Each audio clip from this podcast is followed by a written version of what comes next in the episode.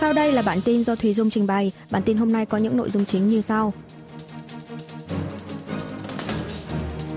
Nhiệt độ toàn Hàn Quốc sáng ngày 25 tháng 1 thấp nhất trong mùa đông năm nay.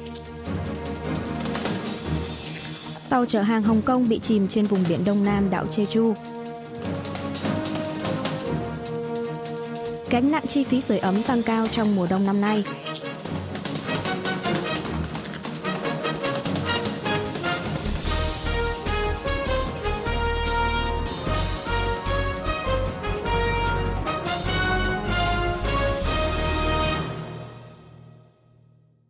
Nhiệt độ toàn Hàn Quốc sáng ngày 25 tháng 1 thấp nhất trong mùa đông năm nay. Đợt rét đậm rét hại lần này vẫn đang kéo dài sang ngày thứ hai.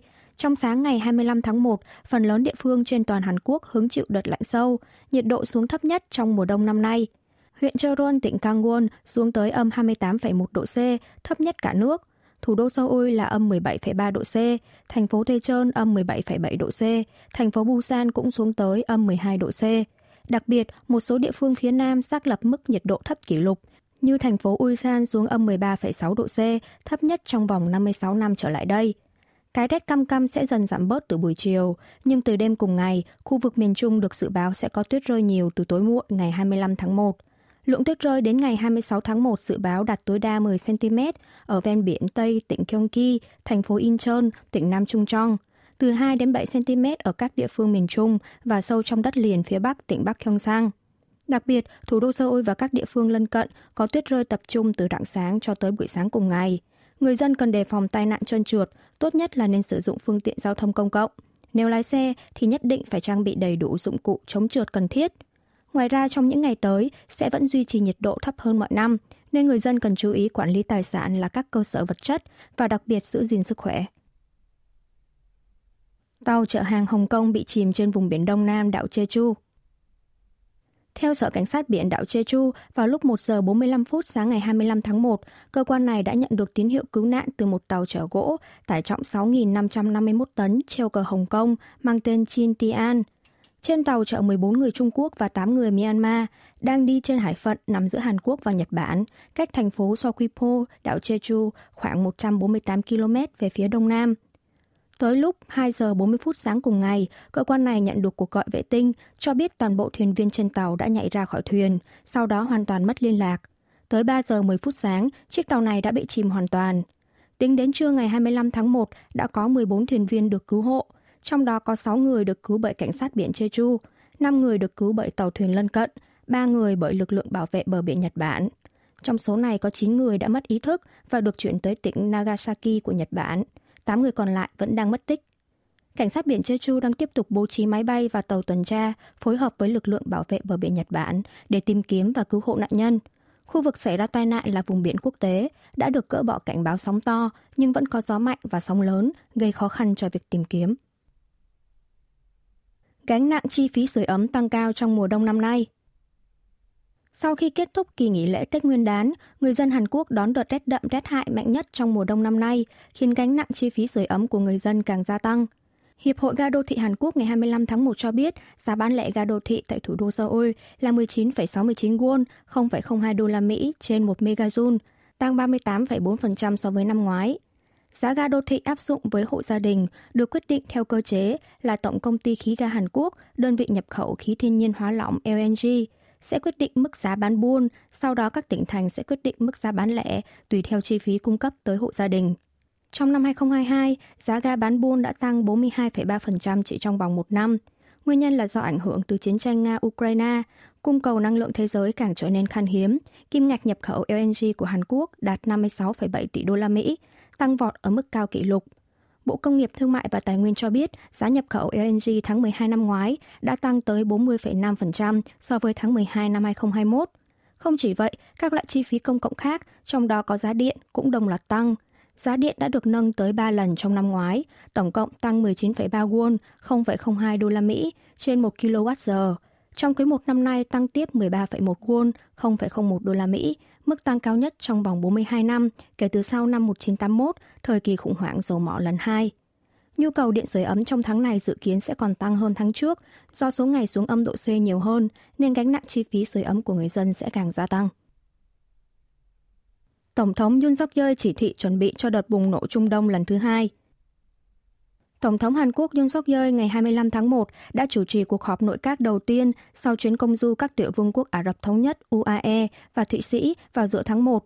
Tại cuộc họp, ông Yoon đã ra chỉ thị các ban ngành chính phủ phải chuẩn bị kỹ lưỡng để tạo ra một đợt bùng nổ Trung Đông lần thứ hai, dựa trên nền tảng là sự tin tưởng sâu sắc thiết lập với UAE trong thời gian qua. Ông Yoon cho biết tại buổi tọa đàm với các giám đốc điều hành đến từ toàn cầu diễn ra trong thời gian công du, ông đã thể hiện rõ quyết tâm của chính phủ Hàn Quốc trong việc thiết lập môi trường thuận lợi để các doanh nghiệp quốc tế có thể an tâm đầu tư vào trong nước, kêu gọi các doanh nghiệp tích cực đầu tư. Điều quan trọng nhất giờ đây là phải đưa quy chế, chế độ của Hàn Quốc như về lao động bắt kịp với tiêu chuẩn toàn cầu, biến Hàn Quốc thành một trung tâm đổi mới hàng đầu thế giới. Nếu không, các doanh nghiệp quốc tế sẽ không quyết định đầu tư vào Hàn Quốc và các doanh nghiệp trong nước sẽ khó cạnh tranh trên thị trường quốc tế. Ông Yun chỉ thị các ban ngành hữu quan nhanh chóng triển khai các biện pháp tiếp theo liên quan tới nền tảng hợp tác đầu tư, một dự án đầu tư của Quỹ đầu tư quốc gia UAE vào Hàn Quốc. Về phần mình, Tổng thống sẽ trực tiếp đôn đốc tình hình thực hiện như tổ chức sớm hội nghị chiến lược xuất khẩu và hội nghị chiến lược đổi mới về quy chế. Bên cạnh đó, Tổng thống Yun nhấn mạnh về vai trò của chính phủ, sự đoàn kết với khối tư nhân trong gói hợp tác về an ninh, kinh tế, công nghệ cao với các nước. Cựu nghị sĩ Na Kyung-won tuyên bố không tham gia tranh cử chức chủ tịch đảng cầm quyền. Cựu nghị sĩ Đảng Sức mạnh Quốc dân Na Kyung-won ngày 25 tháng 1 đã mở cuộc họp báo, tuyên bố không tham gia tranh cử cho chức chủ tịch đảng tại đại hội toàn đảng diễn ra vào ngày 8 tháng 3 năm nay. Đây là quyết định được đưa ra khi bà Na không thể đứng yên nhìn ngôi nhà chung của mình là Đảng Sức mạnh Quốc dân rơi vào tình cảnh lục đục nội bộ vì vấn đề tranh cử của bản thân. Trong bài phát biểu, cựu nghị sĩ Na cho biết bà sẽ can đảm từ bỏ để hướng tới con đường xoa dịu lo ngại của người dân về sự chia rẽ trong đảng cầm quyền và để đảng này có thể trở lại đoàn kết. Cuộc họp báo này được tổ chức 12 ngày sau khi Tổng thống Yoon suk yeol bãi nhiệm bà Na khỏi chức Phó Chủ tịch Ủy ban đặc biệt về đối phó tỷ lệ sinh thấp và dân số già hóa. Khi còn giữ chức Phó Chủ tịch Ủy ban, bà Na Kyung-won từng đề cập tới chính sách tỷ lệ sinh thấp của Hungary trong một buổi họp báo và đã bị văn phòng Tổng thống bác bỏ. Sau đó bà đã tỏ ý muốn từ chức với Tổng thống Yoon suk yeol. Tuy nhiên về động thái cách chức của Tổng thống, bà Na cho rằng đó không phải là chủ ý của chính ông Yoon, làm dấy lên sự phản đối của 50 nghị sĩ mới của đảng cầm quyền sức mạnh quốc dân. Mặc dù một mặt đã cầu chúc cho thành công của chính quyền Tổng thống Yoon suk yeol, nhưng cựu nghị sĩ Na Kyung-won đã một mặt thể hiện không hài lòng với hoàn cảnh hiện tại bằng lời lẽ nhấn mạnh rằng chính đảng là gốc rễ của chủ nghĩa dân chủ tự do và kêu gọi các đảng viên giữ vững tinh thần bao dung và tôn trọng lẫn nhau. Bà Na còn bày tỏ quyết tâm sẽ hoàn thành sứ mệnh dưới tư cách là một đảng viên vĩnh viễn để khôi phục lại niềm tin của người dân và bảo vệ danh dự cho đảng bảo thủ chính thống của Hàn Quốc. Trong cuộc thăm dò ý kiến do Đài Phát thanh và Truyền hình Hàn Quốc KBS thực hiện gần đây, với đối tượng là những người ủng hộ Đảng Sức mạnh Quốc dân, cựu nghị sĩ Na Kyung-won đã giữ vị trí thứ ba trong số các nhân vật xứng đáng ngồi vào chiếc ghế chủ tịch đảng cầm quyền. Do đó, cuộc tranh cử giành quyền lãnh đạo Đảng Sức mạnh Quốc dân trên thực tế sẽ là cuộc chiến tay đôi của hai nghị sĩ Kim Ki-hyun và An Choi-su. Được biết, bà Na tỏ ý sẽ không giúp đỡ hoặc hợp tác với bên nào trong đại hội toàn đảng sắp tới. Seoul triệu tập công sứ Nhật Bản để phản đối phát ngôn về chủ quyền đảo Dokdo.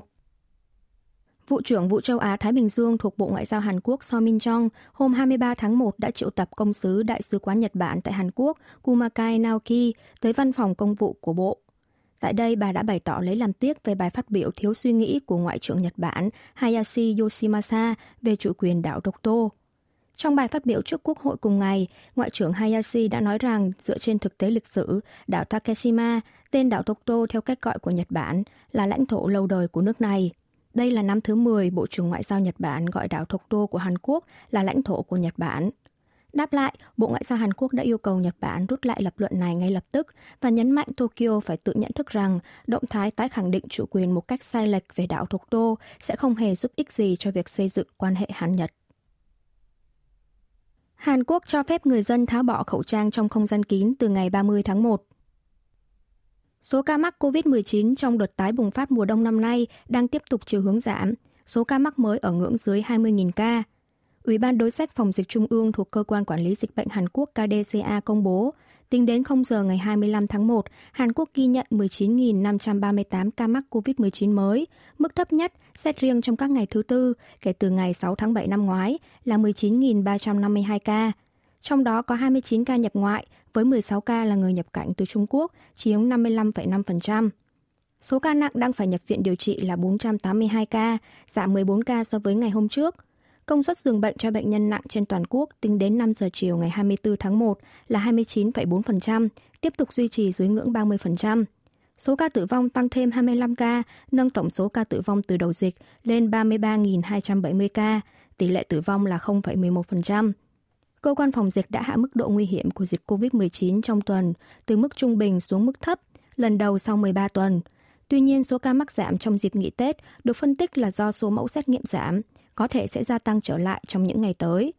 Cơ quan phòng dịch đề nghị người dân tích cực tham gia tiêm phòng vaccine cải tiến, đặc biệt là nhóm người có rủi ro cao, bởi loại vaccine này có hiệu quả với các biến thể, giảm rủi ro diễn tiến nặng tới 94,9%.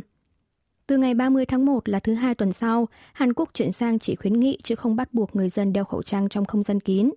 Về nghĩa vụ cách ly 7 ngày với ca mắc COVID-19, chính phủ dự kiến sẽ thảo luận về vấn đề này nếu Tổ chức Y tế Thế giới WHO dỡ bỏ tình trạng khẩn cấp về y tế toàn cầu đối với dịch COVID-19.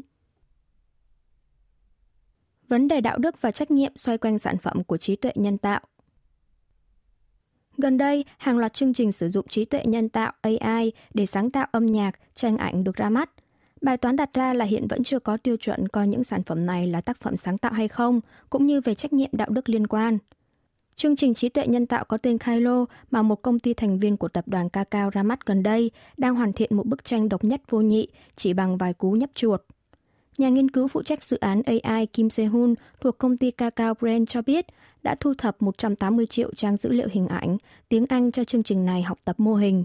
Trong thời gian tới, công ty sẽ hoàn thiện và cho ra mắt mô hình nội bộ có quy mô 300 triệu trang. Một chương trình sáng tác âm nhạc theo thị hiếu ứng dụng AI cũng đã được thương mại hóa. Chỉ cần nhập sở thích mà cá nhân mong muốn là trí tuệ nhân tạo sẽ tự tạo ra thành phẩm. Hàng chục tài khoản YouTube đang hoạt động sôi nổi, thu thập các sản phẩm âm nhạc của trí tuệ nhân tạo. Tuy nhiên, hiện vẫn còn tồn tại tranh cãi là sản phẩm của AI có được coi là tác phẩm sáng tác hay chỉ đơn thuần là sự pha trộn tạp nham. Luật hiện hành của Hàn Quốc không công nhận bản quyền với sản phẩm của trí tuệ nhân tạo. Do đó, khó có căn cứ truy cứu trách nhiệm với trường hợp đạo nhái hay có yếu tố phi đạo đức. Nhà nghiên cứu pháp chế thuộc Viện Nghiên cứu Tài sản trí tuệ Hàn Quốc Chon Trong Hoa cho biết, gần đây xuất hiện nhiều nền tảng AI, dịch vụ đa dạng được cung cấp cho đại chúng thưởng thức, khiến vấn đề xâm phạm bản quyền, vấn đề truy cứu trách nhiệm sẽ có thể càng nghiêm trọng hơn. Một vấn đề khác là phải thiết lập được tiêu chuẩn về việc mở cửa và bảo vệ dữ liệu khổng lồ mà trí tuệ nhân tạo sử dụng.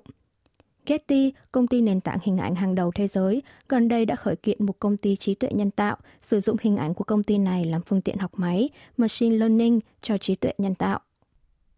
Quý vị và các bạn vừa nghe xong bản tin của Đài Phát thanh Quốc tế Hàn Quốc KBS World Radio.